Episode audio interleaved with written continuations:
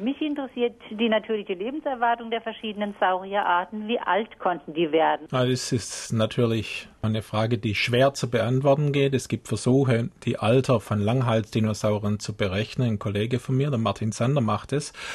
Und die haben rausgekriegt, dass selbst die ganz riesigen Tiere nicht älter als 70 Jahre alt geworden sind. Das Problem ist aber immer, wenn ich Knochenlinien sehe, dann heißt es nicht unbedingt, dass es auch Jahresringe sind. Und da stehen wir einfach am Schlauch, das wissen wir nicht.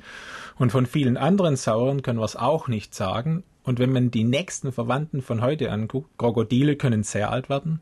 Und es gibt Vögel, die sehr alt werden können, aber auch welche, die nur wenige Tage alt werden. Irgendwo in dem Bereich von 100, 120 Jahren für die großen, würde ich sagen, und dann 30, 40 für die kleineren Formen.